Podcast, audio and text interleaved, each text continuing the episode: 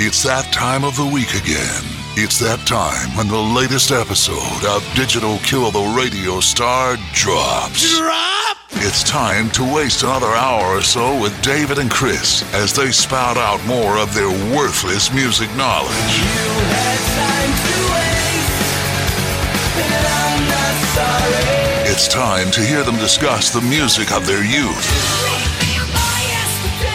as well as the music of today. I want to taste love and pain, want to feel pride and shame.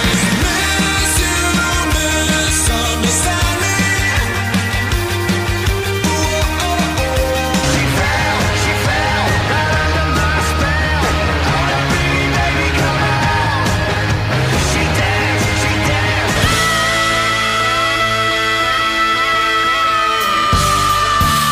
So kick back, relax, and have some fun with David and Chris. Digital Kill the Radio Star starts right now. All right, everybody, welcome back to the Digital Kill the Radio Star. And when I say welcome back, it has been a while, and we appreciate everybody hanging there with us. It's been about 3 months or so, and I hope everybody has had a good holiday. I know I have. It was a little different than holidays past, but hopefully we're moving on past that. And so, as always, I have my good buddy Chris Craig on the other line. And Chris, it's good to see your face. It's been a while. It has been a while, man. Good to see you, David Spencer Hudson. And I didn't know. I was going to ask you, how long's this been? But you said about 3 months. It's been about 10 days, less than under 3 months. I looked today. Man. See if I remember how to bore people with my useless music knowledge. I know. I'm up for the challenge. I was telling Chris before we came on, I had to remember where to find the call recorder and to get everything up. It really has. It has been a while. And Chris, this has been first of all, it's been a year unlike any other. But for music fans like you and me, it has really been a year unlike any other. I was telling somebody the other day, I think this is the longest since I was 15 years old of going without going to a concert. Well, yeah, it's been weird. There's been, we go to a lot of concerts. You and I do. We travel for concerts. About 3 months before this, I traveled to Philadelphia, of all places, to go see the Misfits. It's what we do. It's what we love. Music really is a big part of our lives. So there's been a lot of bad things about this COVID pandemic that we've been in. But for guys like us, this is up there as one of the worst, not being able to go see live shows. And I think I've had it a little bit better than most, because I've told David that a lot of people know the name Dale Watson. He's I'd say he's a traditional classic country music artist, and he's got a national name. If you don't know much about him, check him out. But anyway, he has a bar, legendary bar, old honky tonk that he bought, reopened, set back up. And I've been to see him several times. One time it was right before Thanksgiving. He had Jim Heath, who is the Reverend Horton Heat, come in and play with him. So I haven't had it as bad as others. I've at least seen some live music. It's good music, but man, I'm ready to make it a regular thing. Seeing a bunch of different artists. Mine has just strictly been live streams. I watched. There was Pearl Jam did one the other night from Rome, Italy, from a couple years ago, where they did 40 songs, which is just insane. And it was like 12 cameras, and it was all HD. That was really good. I've watched some, I've actually bought some and never watched them just to support certain people. And I know you're the same way I do. Try to support these people. I have bought so many albums since March. I've probably almost tripled my record collection. And I know you've bought a bunch of music as well. That and ordered T-shirts. I've ordered T-shirts from artists that I really like, because these are tough times, and I still don't know how musicians are really getting by, because, on the lower level musicians is what I'm talking about, because I don't see how they are, and maybe they are. I don't know enough about this. I haven't tried to look into it, but some of the stimulus, the money has been passed and all, it's for enhanced unemployment and all that. But what about a musician? A touring musician. I don't know if there's been anything for that, and I don't know how. Man, I don't know how they're doing it. And unfortunately, I wouldn't be surprised if you see some of the very lower level bands that, let's face it, I listen to a lot of those bands. I wouldn't be surprised if you see some of them that don't continue after this because they have to find other ways to work. That's true. A lot of bands I've seen, I know the Tedeschi Trucks Band has done this a few times. They've done like some live streams and they give all their money to their crew. And I think a lot of the people that are able to weather this are doing that kind of stuff. Yeah. BJ Barham of American Aquarium. I know he did several shows that there was where at least a couple of them, I think, where he gave every bit of the money to his band. I think his crew too, but definitely to his band. Like he didn't take any of it. He gave it all to them. So there's definitely been some people that have stepped up during this, but staying on the COVID thing, but shifting a little bit, we talked early on how we might see a big surge in music. Man, I don't know when it's going to happen, but I haven't seen it. I think people are sitting on a lot of it. I don't know if you saw it. Apparently, Slash gave an interview the other day and said, we will have new Guns N' Roses music next year. I know they've been working on that. I know a lot of bands like that I've talked to with my other podcast have said, they've recorded like an album or more's worth of material and they're writing with other people and things like that. But right now, I kind of question, like, you should go ahead and release it right now, or if you wait, people are going to have less discretionary income and then the market's going to be flooded. I think with new music, which is what I think is going to happen with concerts. I think you're going to see a lot of concerts just canceled for the rest of next year because there's going to be a demand for venues and most people have less money than they did a year ago. But yeah, we're going to see a lot of good music coming out. I tell you something that popped up the other day on my Spotify, and I can't remember if I texted it to you or not, but I thought it was really good. Usually these kind of things I don't really like, but it's Richie Kotzen and Adrian Smith have gotten together and apparently have an album coming out, and the single they released I thought was pretty good. It was good, and because it sounded like typical Kotzen, but I could hear Adrian's playing on it. You could definitely hear that because I wondered, Kotzen never in his career has done anything remotely in the same universe as Iron Maiden. Right. So I don't know how those two even got together, but it sounded good. I liked it. Yeah, I did. Normally when you have those, well, I don't consider Kotzen a hair metal guy, but normally when you have, you get a bunch of stuff thrown together like that, like a quote unquote super group, it's usually not really good. But I mean, I think this is going to be good. That's one of the most interesting things I've heard you in a while. And just, I'm like you, just looking forward to some flood of new music and some great concerts. Yeah, and I guess a lot of them too are there probably has been a lot of stuff recorded, but maybe they know in this day and age of album sales that, well, let's face it, they don't sell much.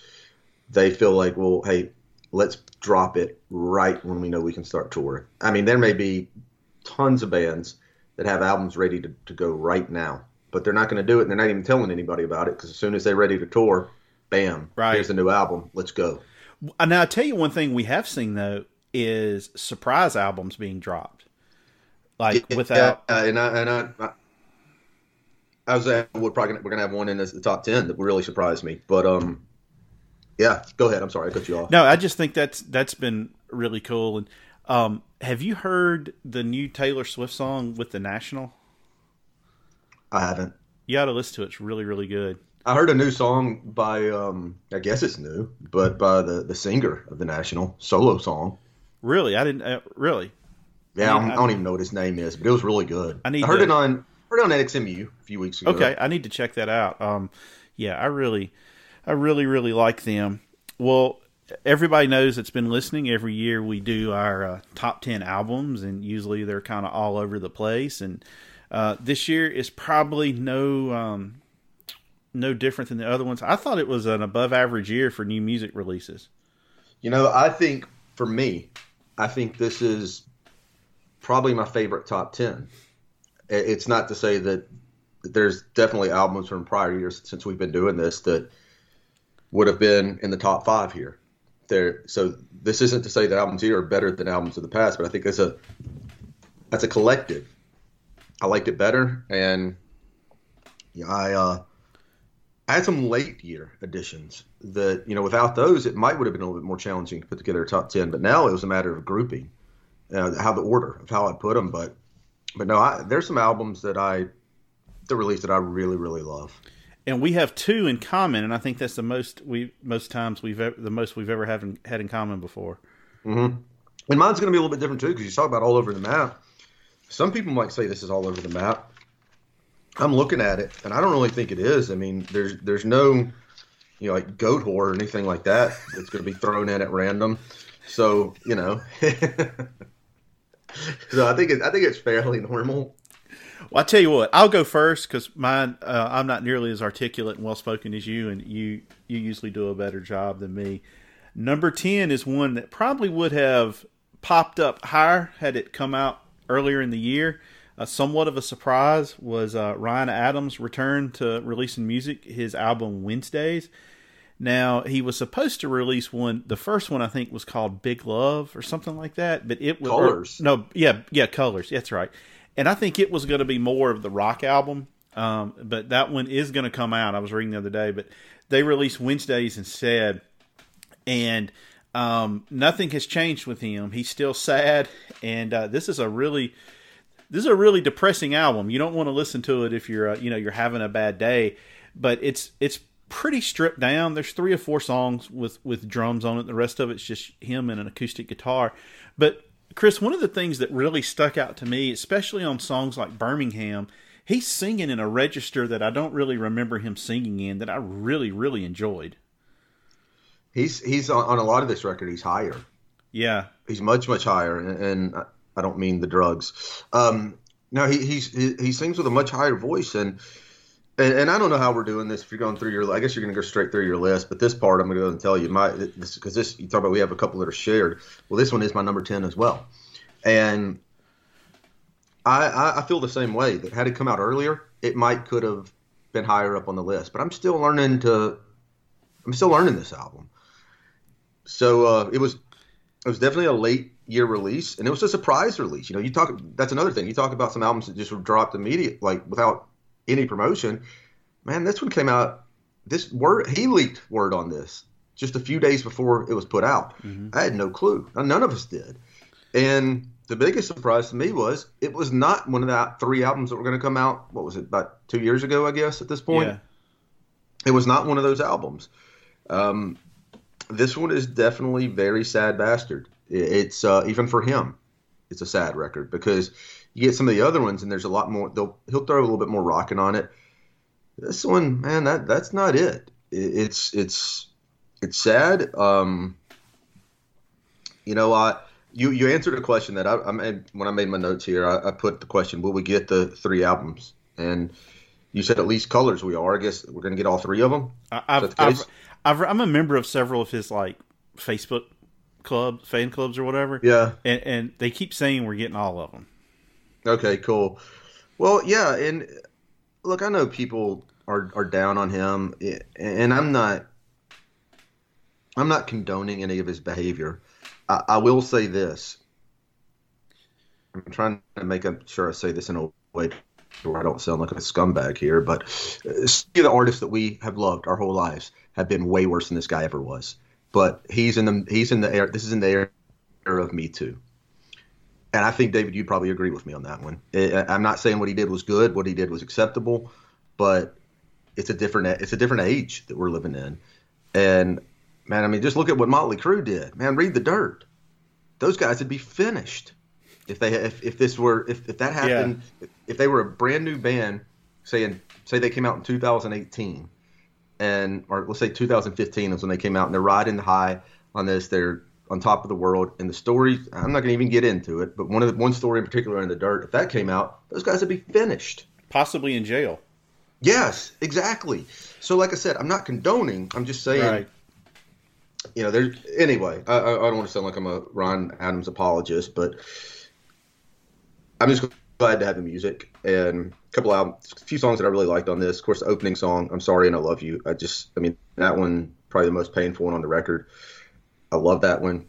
Who's Gonna Love Me Now If Not You? Birmingham, which I know you probably want to chime on that one in a second. And then the last one, Dreaming You Backwards. Great songs. Yeah, Birmingham and Dreaming You Backwards are my two favorite ones on there. And Birmingham is a diss track of Jason Isbell, who released a diss track earlier on him called Ryan Adams called Chaos and Clothes. Anyway, you have to Isbell's is more direct. Ryan Adams is you have to know a little bit more of the story to get it. But I really love that register that he sings in. It's almost at times kind of almost Neil Young-esque. Which I really like. So I'm looking forward to, getting these other albums out. And reportedly, he went to rehab. He's sober. He's apologized for everything. So hopefully he's on his way back to, releasing more music and touring. All right, number 9 is actually a reissue. It's Tom Petty's Wildflowers and All the Rest.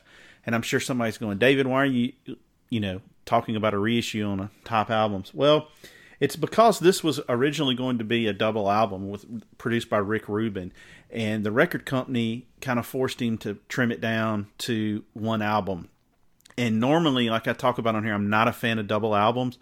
This is one that should have been released as a double album for sure.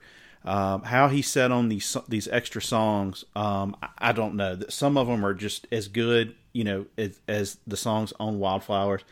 It's an album that's really grown on me over the years. It took me a while, I think, to really appreciate it.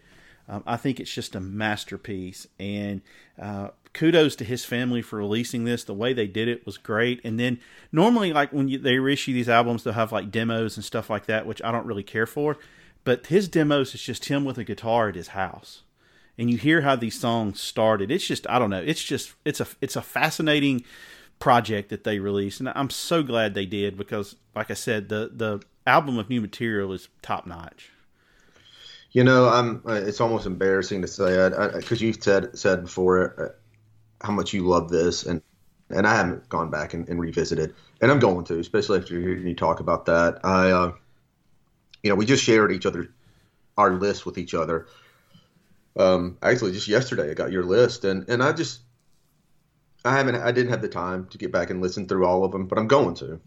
And this is one that over the years, you talk about it's grown on you. I think over the years, that's probably been a lot of Tom Petty fans because I think it's kind of popular to put this as people's favorite Tom Petty album.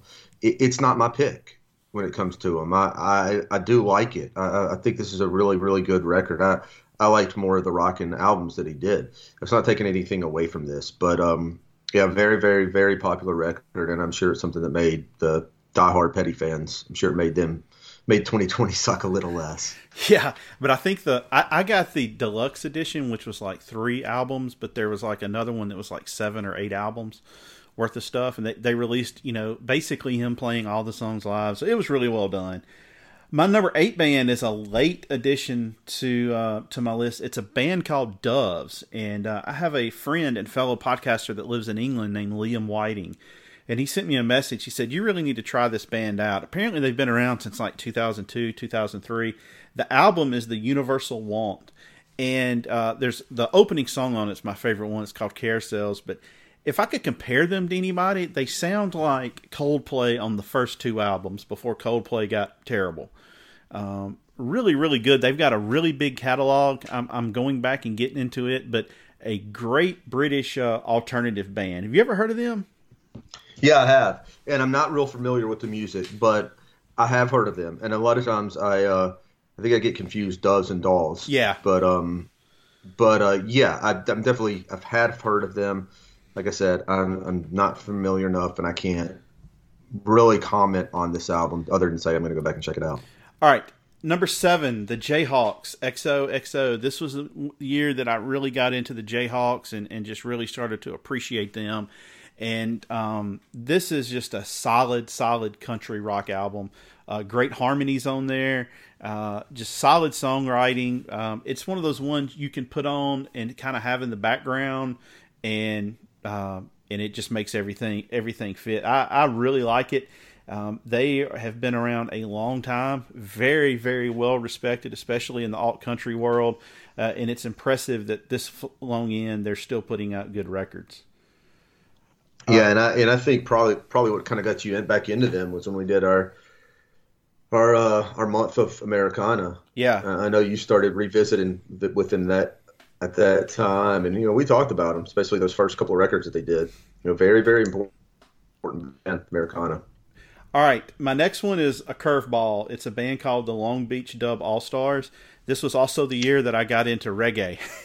The Long Beach Dub All Stars are essentially Sublime without the guy that was the lead singer, but it's just straight reggae, and it's their first album I think they've put out in like close to 20 years.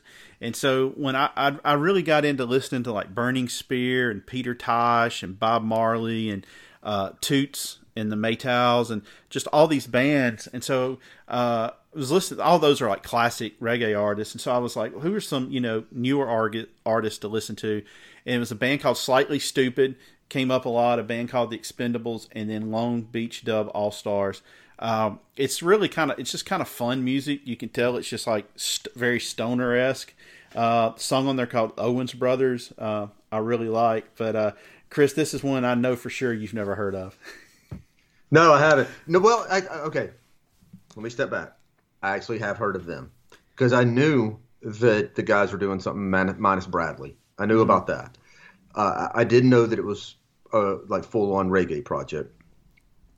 That being said, it doesn't surprise me because Sublime always hinted with reggae. You know, they always did. It was clear that those guys were really big into it, especially I guess at Southern California. The biggest thing that surprised me, what you said, is I've always heard the name Slightly Stupid, and I always assumed they were kind of almost like a nu metal type band. I mean, that sounds like that'd be a nu metal band, Slightly Stupid. No, they are probably 50% reggae, 25% rock, and 25% almost jam band-esque. Like, not like they do like long jams, but just kind of the song. Like they just did Franklin's Tower, a cover of Franklin's Tower with Bob Weir and stuff like that. But they're primarily a reggae band. They're actually really, really good too. They did not release an album this year, but yeah, they're really, really good. All right, number 5 is the Drive-By Truckers, A New OK. This was a surprise release by them. They released The Unraveling earlier in the year. I liked it, not nearly as much as American Band, but I really liked The New OK. And Chris, this is an interesting story because it's basically right down the road from your house. They, last year or so, had some time in Memphis, and I think that either recording at Sun Studios or somewhere right around there. And I think about half these songs are from that, and then the other half are just from like random times to be in the studio. But Patterson Hood, obviously, he grew up, his dad is David Hood, who was one of the members of the Muscle Shoals Sound. So, I mean, he grew up around people that are famous, and because of his dad, he knows a lot of famous people. And so I'm sure he doesn't get starstruck all that often. So they're literally in the studio recording, and Patterson Hood is at the microphone, and he looks out. Mick Jagger and Jerry Lee Lewis get out of a car and walk in, and like nobody was told that they were coming. And he talks about just like how starstruck he and Mike Cooley were, and that's a pretty cool story. Yeah, I can't imagine that. You talk about one of the godfathers of rock and roll, and then the front men of one of the biggest bands ever, right? Showing up, yeah, okay. No reason to be starstruck there, right? No, I think he said it was like the biggest deal to him because since he got to go to see Springsteen on Broadway and got to go backstage and hang out with Springsteen, which I think Springsteen's his favorite artist of all time. So that was, I'm sure, cool for him too. But yeah, so the song The Unraveling, which ironically is not on the album The Unraveling, is really good. And then they do that's our buddy Matt Patton that came on here singing on that. And he also sings on a cover of the Ramones, The KKK Took My Baby Away, which is really good. I've heard that. I've seen the video. Yeah, I have heard that and seen the video. That's a great song and a great job by them. They've been playing that for years live, so I'm glad they finally put that to tape. Marcus King, El Dorado. It's Marcus King's first ever solo album. He recorded it and produced it with Dan Auerbach from the Black Keys.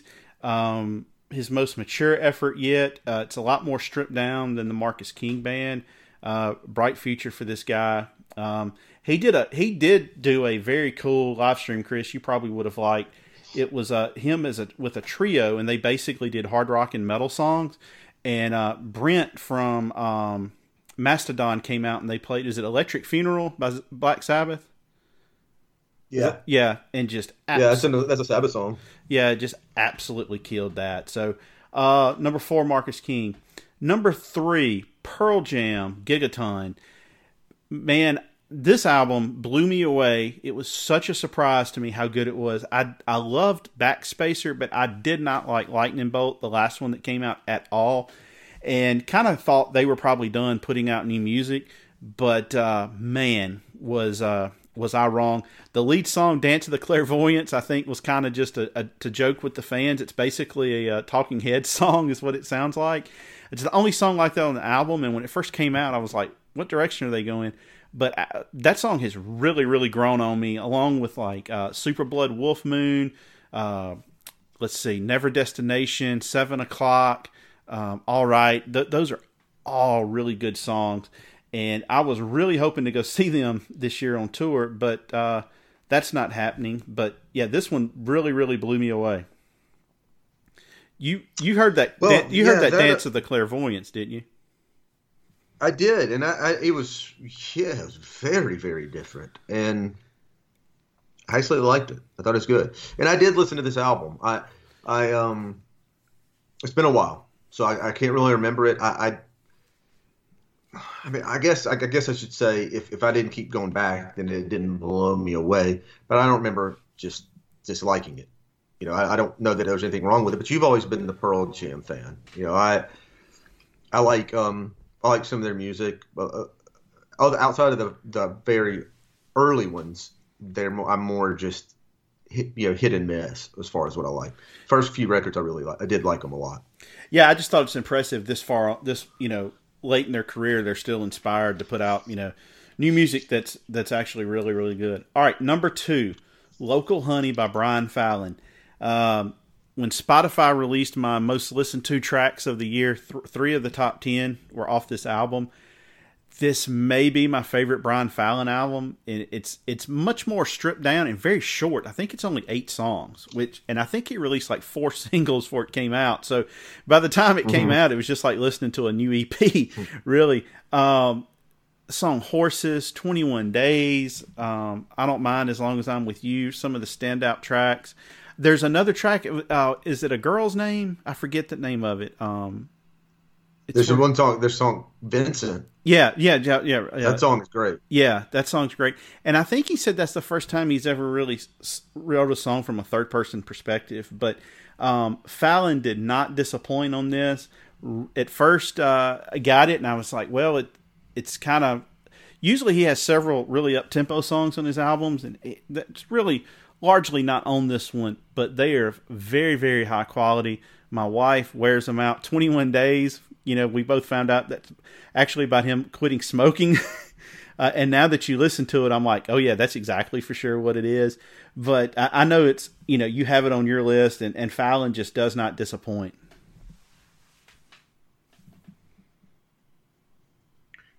I'll say this without giving the ranking yet. I'll go through my rankings here in a second, but I'll go and talk about this one now. You said it may be your favorite Fallon record. For me, initially, and you probably remember this, we have it documented. I said this is probably my favorite Brian Fallon record. Like anything, listening for over time can change things, good or bad.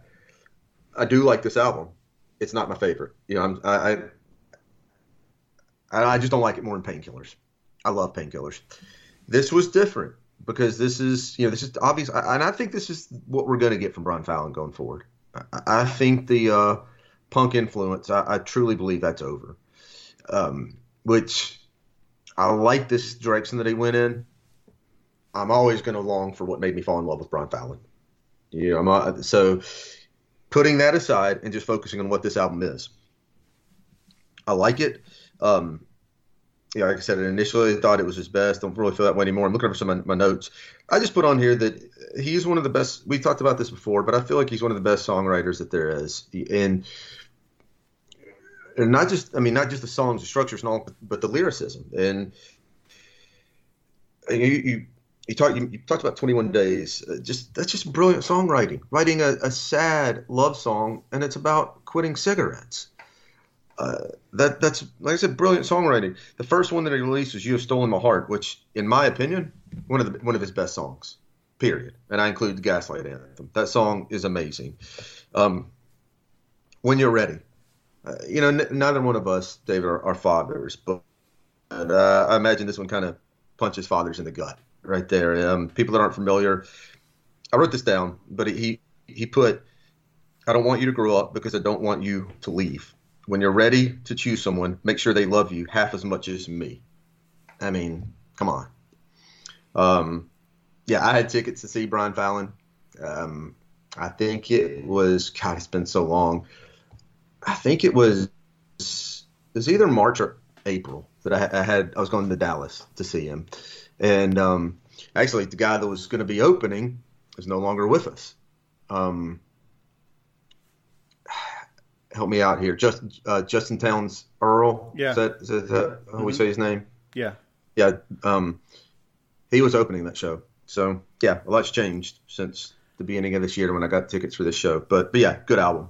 Yeah, great album. Go listen to it. Good singer-songwriter stuff. All right, my number one album is The War on Drugs, and it's their live album, Live Drugs. And the reason I picked a live album was, first of all, the recordings on this are just perfect. But it was recordings taken over the years, and some of the songs are arranged different than they wound up being recorded, which adds like a really cool layer to it.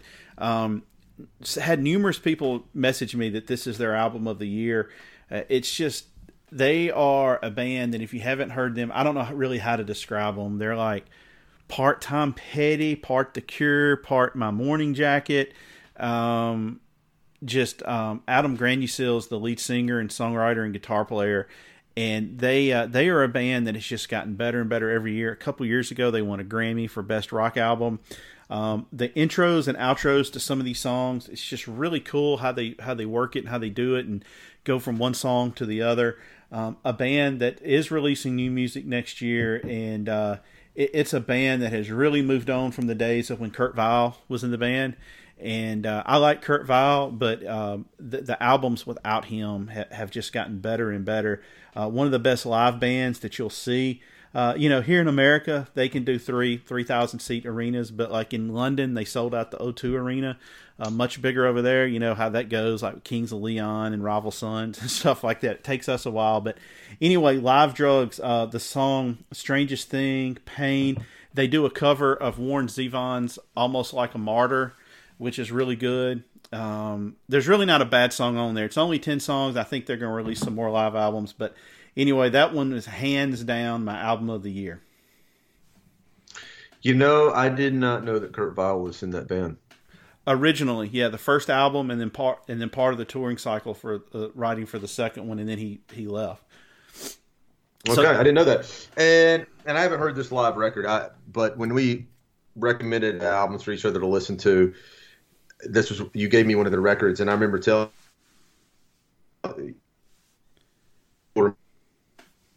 I told you I did really like it, and this is one I'll definitely check out. Yeah, it's really, really good. The song Pain is the song that I'm going to play at the end for everybody. So Chris, what's your top 10? Okay, so number 10, not going to elaborate, we've already talked about this, Ryan Adams, Wednesdays. Number 9, we've already talked about Brian Fallon, Local Honey. Yeah, before this ever came out, I would have thought this would be top 3. But like I said, this is my top 10. I really, really, really like these albums. So that's not a knock on the Brian Fallon record. It's just saying how great I think the next, all these in the top 10 are. So number 8 is one that I know you, this is one that I know we've talked about before, David, that you're not a fan of, and that's The Strokes. Sorry, I sounded distracted. My flashlight popped up on my phone. I couldn't get it off. But yeah, I know the Strokes are not one that you've fallen in love with. I think you did even tried one of their albums. I think that may have been the first one. But this one that came out, The New Abnormal, and let me just say, too, the first couple of Strokes records is what I really liked. This one, or some ones that followed, not huge on them. This one I didn't expect to fall in love with like I did. But the Strokes, A New Abnormal, I was absolutely shocked at how much I like this. I'd say it's one of their best records. And probably my favorite songs on the album, my favorite four are the very first four. And that's The Adults Are Talking, Selfless, Brooklyn Bridge, the chorus, and Bad Decisions. The song Bad Decisions, I would say it's one of my favorite songs that came out this year. Maybe top five songs. They've really had a kind of an odd career arc, don't you think? Like when they first came out, they were the darlings of the underground press, so to speak. And then I feel like they kind of went away with a whimper. And then I feel like every couple of years they kind of come back into the press. I agree with that. And you know who I'll put them as kind of comparable to, not sound wise, but one that also everybody fell in love with. Huge the first couple of records, and they just went south, and that's the Killers. And I feel like after what's the name of the? Help me out with this. Is it Battleborn? Is that the name of the record? Yeah, the one that has Runaway on it. Yeah, the Killers. Okay, great record. After that, the next two, I'm sorry, they're just not for me. And I feel like in some ways that's kind of what the Strokes did, but then they just rebounded with this one. And like I said, I love it. Definitely one of my most listened to of the year. So number seven is a band that I found out about a few months back. The band's called Cold Years. And I found out about them. You know, we talked about this a lot, David. We get asked when we're obsessed music fans like we are, how we hear of bands. And I always tell them there's so many different ways. Well, here's one of the ways in this modern era. I'm on a Gaslight Anthem fan page through Facebook. And I've seen a couple people talk about this band and how much they say they're similar to the Gaslight Anthem. So I gave them a shot, and I agree with that. I do think they're similar to Gaslight. They the singer, he does. One of our mutual friends said he sounds a lot like Laura Jane Grace of Against Me, and I do hear that, but with an accent. I believe these guys are Scottish, but this is this vocalist also has the ability to emote like Bryan Fallon, so he really can sell his songs. Some ones, if you're unfamiliar with them and you want to give them a chance, check out – the album's called Paradise. I don't think I said that, but Cold Year's Paradise. Check out Life with a View, Night Like This, Too Far Gone, and 62. Those are all just excellent songs. I don't know, David, I know I told you about them. Did you ever check them out? I listened to them some today, and I agree. They kind of have that Gaslight Anthem vibe to it. I saved the album to go back and listen to it later. I liked what I heard. I listened to like two songs. I do think you'll like them. Yeah, I know we're busy right now with everything going on, so I understand. Like I said, I hadn't had a chance to listen to your list, and I'm going to. So, but I do think this is one off of my list, one of the ones you're most likely to like. So coming in at number six, Greg Dooley. Album's called Random Desire. Greg Dooley, for those that are not familiar, he is the singer, songwriter, the brains behind the Afghan Wigs. And this was his first solo record. It was hard for me to get used to saying that because he did release something called Amber Headlights, I want to say is the name of it. I'm not looking at it right now, but which was fantastic. But supposedly that he didn't consider that a solo album because I think it was just a bunch of stuff thrown together that he had. This was a true effort of a solo album. And this one's really good. I like it because one of the things I like about it is that it's Greg Dooley, but it doesn't sound like an Afghan Wigs record. I hate it when guys put out a solo record and it sounds just like their band. So he didn't do that. I know we've talked about this one before on the podcast. The lead single. God, I think I had the same trouble last time. I need to do a Google search and find out how to actually pronounce this word. Pantomima That's the best I got for you. My favorite one on the record is a song called The Tide, and there's a song, It Falls Apart, the song Marry Me. Really, really solid effort by Greg Dooley. And I do know, speaking of, I do know the Wigs are working on another record, so hopefully there'll be something coming out in 21 from them. That's cool. Yeah, I remember Christopher Thorne telling us about this album. It was kind of a secret at the time. Yeah, it was. I remember he did say, because I think it came out not long after he told us about it that Dooley released the first single from it, and then a few months later it came out. But it was a good record. I was happy with it. Number 5, a band that I've talked about anyway a good bit on this podcast. One of my favorite bands for sure, favorite modern era bands, and that's the Airborne Toxic Event. Name of the record is Hollywood Park. This is a concept album, and concept albums, there's definitely been a good number of them. I can't say there's been a good number of great ones. And agreed. Yeah, for me, the one that has become one of my favorites, if not my favorite, is Titus Andronicus' The Monitor. And I remember when Mikhail, I believe it was Mikhail Gillet, the vocalist, frontman, Airborne Toxic Event, when this one was about to come out, he was talking about through Twitter concept albums and naming the ones that were his favorite, and then he brought up Titus Andronicus, and it was like, oh hell yeah! And this one is right up there with that as far as one of my favorite ones. This one is, I guess this one's a true story, and it's definitely sad. It's about his life growing up in a cult, and he has an accompanying book that he released, and I own the book. I've had several things I've been reading lately that I haven't got to it yet, but definitely plan on reading it. The thing about Mikhail is I just talked about it with Cold Years. We always talk about it with Ron Fallon, the way that this guy's his ability to emote and really make you believe with what he's singing. There's just not many people better at that. This album, fantastic. As I'm getting into especially these top 5, they're almost interchangeable. This one, I could probably make an argument anyway why it could be my number one. But songs to check out: the lead single, Hollywood Park, great opening track. That's a solid drumming on that one too, by the way. Carry Me, Come On Out, and then aside from Hollywood Park, my next 2 favorite songs on it are probably Everything I Love Is Broken and All These Engagements. But, the Airborne Toxic Event has not put out a bad record yet, and they certainly didn't start with Hollywood Park.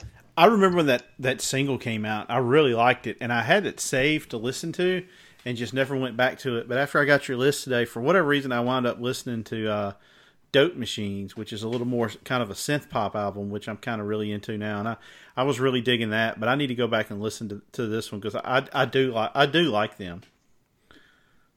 It's funny, I never really thought, I didn't think about that until now when you brought that up. But since you have gotten on this kick, which we can save for another podcast now that we're back, but David's just a few steps from wearing a guy liner and and dyeing his hair black.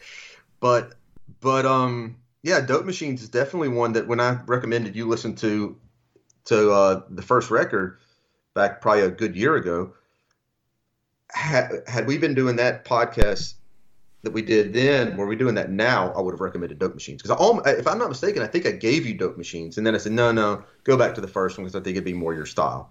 But I think Dope Machines, give that some more listens. I think you'll love that. So, number 4, The Boss, Bruce Springsteen, Letter to You. So, my first impression when I listened to this was it made me sad. And it's kind of hard to explain. I guess a lot of it has to do with the sound of the songs. I think it's the fact that Danny Federici has passed, Clarence Clemons has passed, and you know that their time of making albums it's probably somewhat limited, unfortunately. And I think that's probably what really made me just thinking that I know it's not gonna, nothing lasts forever. And then as I started listening to this and reading about it and all, and you understand that this album really deals with mortality and aging. And so my initial thoughts, well, they were spot on.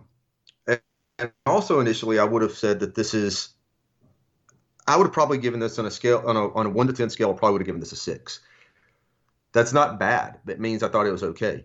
After about a week or two of listening to it, I shot it up to about an 8 and probably bordering on 9. I think it's definitely his best one since Magic in the modern era. You know, everything post 80s, I'd say for me. I know people love Tunnel of Love, but for me, this is the best since Magic and maybe my favorite one since in the USA. There are 3 tracks on it that were from the early 70s. Janie Needs a Shooter, If I Was the Priest, and Song for Orphans. They're all really good songs, especially my favorite is probably Song for Orphans. And then the new songs. The first one on the album, 1 Minute You're Gone. 1 Minute You're Here. It's not a cheery opener. It's very slow. It's just sad sounding. Picks up with Letter to You, which is the title track, which I love. Burning Train's good upbeat one. House of a Thousand Guitars, also kind of a sad sounding one. But then, and then Ghost, I think is amazing.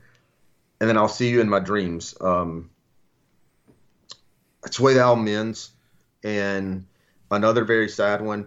There's an accompanying film with this that I highly recommend. You can get it on Apple TV. And when they play this song, they're done recording it. They went off to the cabin somewhere. The band was together, recorded this. When they're playing this, the longtime Springsteen producer, collaborator, John Landau, is bawling like a baby. And it just kind of goes back to what I've said. It's just, there's something about this record just makes me feel sad. And another one that, man, I could make an argument for this being my number one. And we're going to have a Bruce Springsteen episode. It'll probably be our next episode, actually. I'm looking forward to that. Aaron Martell from the Ridiculous Rock Record Review podcast is going to join us, and I'm going to kind of moderate it, and he and Chris are going to wax poetically about the boss. All right, sounds good. So we go to number 3. Another band I've talked about a good bit on here. A lot of the reasons why we talk about him is the front man's Twitter wars. But American Aquarium. I had to quit following. I just had to quit following him. He's an angry one. Yeah. But man, this album's so good. Honestly, I think it's one of their best. I would put it in my top 3 that they've made. I don't think BJ Barham will ever top Burn, Flicker, Die. But I don't know. Maybe in time this becomes number 2 for me. But I really like this album. Another one that could have been my number 1. The opening track, Me and Mine. Great, great tune. 6 Years Come September. Man, that's a sad one. When we're talking about watching these performances through all COVID, watching these live performances, I watched a stage at performance where he played this album. It was before it was released. So this is the first time I heard the songs. And when he played this song, he talked about the story behind it. And it's a friend of his who had a few too many, drove, and it was either his wife or girlfriend, was in the car and their child, and he had a wreck. He's the only one that survived, and he's in prison. It's a sad song. Starts With You. That's one of my favorite ones. And I just want to share a couple of like the lyrics that I love about BJ Barham. The opening lyric. They say you're only as sick as your secrets. If that's true, then friend, I'm dying. Great opening lyric. And this song also has the lyric, which I talked about before on here. He says, she said, why do you play all them sad songs? Who went and hurt you so badly? I just laughed and said, baby, them sad songs is the only thing that makes me happy. Yeah, sad songs, they make me happy. And you know, I've got a couple of friends now that we've all talked about it. Like, sad songs do make us happy. And I think shout out to our Norwegian friend, Rune. I believe he even posted one time, sad songs make me happy. And I guess that's a weird quality about me. And now American Aquarium actually just ordered the t-shirt. They have a shirt that says sad songs make me happy. So I'll be wearing that one. But another few other songs, the Day I Learned to Lie to You starts out with like an old Baptist Southern hymn, A Better South, How Wicked I Was, The Long Haul. Phenomenal album, American Aquarium. So number two, this one is a very, very late edition. So it tells you how big of an impact it made on me and how quickly it made an impact on me. This was, I cannot remember who I was listening to, but I was listening to an album on Apple Music. The album was over, and it just started playing something that they deemed as similar. And it was this band, Spanish Love Songs. And when I heard the song, and it was from a previous record, I was like, holy hell, what is this? And I immediately went and I looked at their albums and I saw it wasn't the new one. So I stopped that song. I was like, okay, I want to hear the new record. And this new record is called Brave Faces Everyone. Man, this one hit me like a ton of bricks. I love this record. It's kind of Gaslight, kind of the emotional punk of like Hot Water Music, Jawbreaker. These guys, they are self-proclaimed grouch rock. And that's a fitting description because this dude just seems always unhappy about everything. But great record. Songs to check out, I would say all of them, but Routine Pain, Self-Destruction, Kick. Kick is one that's clearly about addiction. Because they're lyricing here, saw you last week, we hadn't talked since graduation. You're moving H with a guy to catch up, but it's clear you're using. I didn't have the guts to be a better friend, but what's another 10 grand going to fix in the end? Yeah, and that's kind of, that was kind of a deep cut there, a deep track. And he's a good lyricist. It's a good record. Beachfront Property, Losers, Dolores, the title track, Brave Faces Everyone. I love this album. I know this is one I just told you about, David. You probably hadn't got a chance to listen to this, but it's one I would recommend checking out. Don't you have a song you want us to play off of it? Yeah, so we're going to play, I tell you, and so David asked me, like, give me a song to play from your top 10, and so most of my artists on here, I feel like people that are big music fans that are listening to us know most of these bands. This may be one of the only ones people do not know of. So I wanted to go ahead and share some of their music, give everybody a chance to hear them. So Spanish Love Songs off the record, Brave Faces Everyone, songs Loser.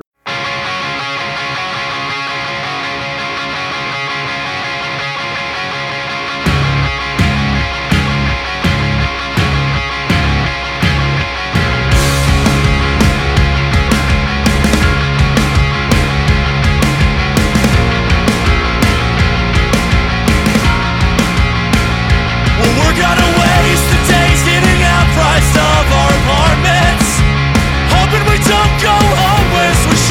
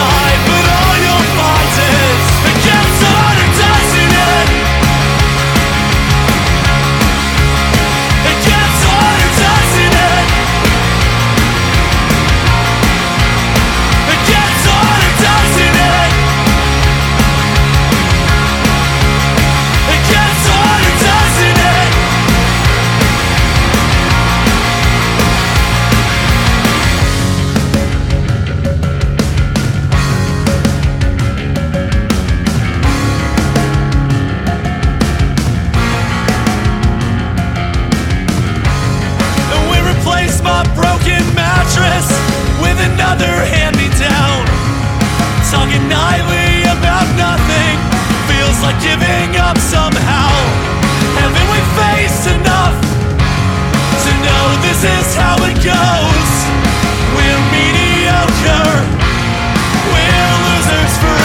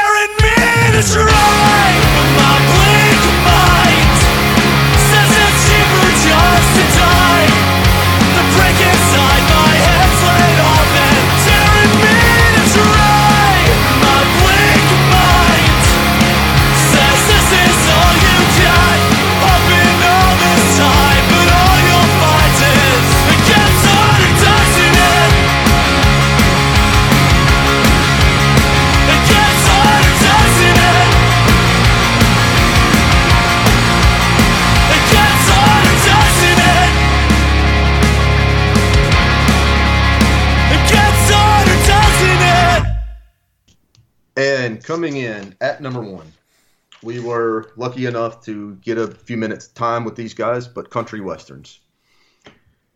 Self-titled debut. And I won't go on and on about this one because we have interviewed them, and I know I talked to them about how much I love the record. Nothing has changed. This was pretty much, I knew pretty early on, after listening to this album, it would be my number one. And number one. An Americana, a rock album, whatever you want to call it. I love every single song on here. Anytime. It's Not Easy. I'm Not Ready. My favorite track, It's On Me. Two Characters in Search of a Country Song. This album is fantastic. And that just wraps up 10 albums that, if not all of them, at least most of them will probably be being listened to 10 years from now. It's the first time you've had a list I didn't have anything on I hated. That worries me. Yeah, there was. Well, I could have put the live Death Heaven, but no, I went pretty normal on this one. That's what I told you. I really didn't throw anything way out there. Maybe they're not the most. Some of them aren't the most known artists. You know, I've got bands like the Strokes, Bruce Springsteen, Ryan Adams, some really really known names. Got some lessers like country westerns, Spanish love songs, Cold Years, but nothing is really just out there. And I didn't have any metal or any hard rock on there, which we were talking about our buddy Steve from Potter Than Hell when we gave him he wanted our top three records. He was probably thinking, man, what the hell is this? I did listen to that. He didn't use mine, but he used yours. And he's like, and this is Chris Gregg's top three. It's going to be three bands I've never heard of.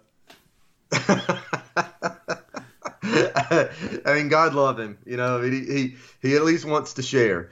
But, yeah, they didn't, and there are some rock metal, by the way, that I liked. I really liked the new Striper. And I liked one that we haven't talked about because we haven't done this in a while. But, you know, going back from, you know, our young days of falling in love with music, local Memphis band, Every Mother's Nightmare, I really, really, really liked their new album. I thought it was really good. I still listen to it. But those are probably like my two favorites in the hard rock metal vein. But they were probably right outside the top 10, but yeah, I mean, my top 10 wasn't that difficult for me to put together. It's just the order. Yeah. Lots of good music. It's a shame. The Cure didn't put out a new album this year. Well, it's funny. I was going to say that to you, you know, it's, maybe you'll get to have your new like obsession on your top 10 next year. And maybe I'll get to have Social Distortion in my top 10 next year. You know, because Social Distortion's been putting out their new record for about 5-6 years. Maybe next year we can go see Social Distortion and The Cure. Oh man, that'd be great. Yeah, that really would be. Hopefully these guys will. Hopefully they'll both put out a new record next year. I feel like The Cure one's going to happen. It supposedly is done. Social Distortion. Yeah, Social Distortion, I just believe it when I hear the release date. That's when I believe it, because literally they've been talking about it for probably about 5 years. I saw them about 1.5 years ago in Memphis, and they played 2 songs that were going to be on the new record. And so that makes you think, well, man, it's getting close. No. No such luck. Well, I would say what I'm looking forward to the most next year is obviously the new War on Drugs album. I think we're finally going to get that Megadeth album, which hearing Dave Ellison talk about it, sounds like it's going to be really, really good. And it sounds like it's a really angry album. I'm looking forward to that. Yeah, like we said, The Cure, it sounds like they're going to probably have a new album. I read where Slash said there'll be new Guns N' Roses. I'd be interested to hear that, hear how that goes. But I think we're going to get flooded with new music. But yeah, those are the ones I'm looking the most forward to. Probably the War on Drugs and the Megadeth one. I know we've been saying that Megadeth one for like 3 years now, but it supposedly is done. But those are the ones that I'm looking the most forward to.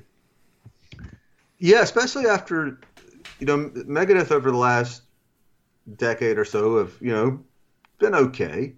You know, they've been okay. But Dystopia was one of their best albums. And so if they can build off of that, and, you know, they still got the same guitarist, Kiko, they still got him in the lineup. So, yeah, I'm hoping we get something that's even close to, if it's even close to Dystopia, it'll be great. And like you said, The Cure, Social Distortion, man, I hope it happens. I'm not holding out hope. We talked about some of these Ryan Adams records. Maybe they'll start coming out in the next year. Yeah. Even bands like Country Westerns was my number one. Man, those guys never even got to tour that record at all. And I know they're working on new stuff now. So I don't know. They may, when they finally get to hit the road, they may be playing 2 albums. And that's another thing too, as I kind of wrap up, is a few of these bands that I've been lucky enough to see several times. Springsteen, American Aquarium. It's like, man, these new songs I bet would be so good live, and we haven't got to see them because these albums both came out after COVID had hit. Yeah, odd year, man. One of the real shames. Hopefully next year is going to be better. Hope we're going to have more new releases, more concerts to go to. Everything hopefully is better next year. Want to thank everybody for hanging with us. Do apologize that it's been so long since we have had a podcast, but we're going to try to get a more regular schedule. Our next one is probably going to be all about Bruce Springsteen. So if you're a fan of The Boss, tell other people about that. Follow us on Twitter at Digital Killed, like our Facebook page. We have an Instagram page, Digital Killed, the Radio Star Podcast. Once again, thank you everybody for hanging with us. And here to play us out from my album, number one album, Live Drugs, by the War on Drugs, is the song Pain. Take care, everybody.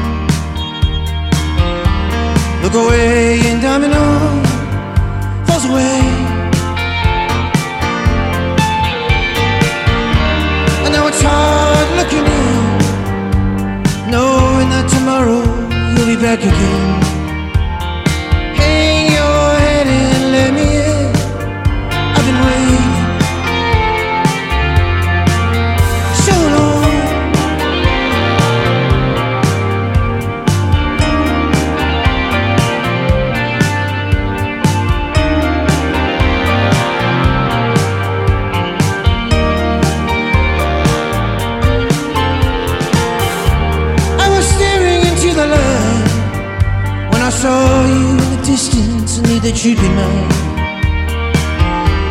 Am I moving back in time? Am I standing still? I met a man with a broken bed. He had a fear in his eyes I could understand. I can't even shake the hand.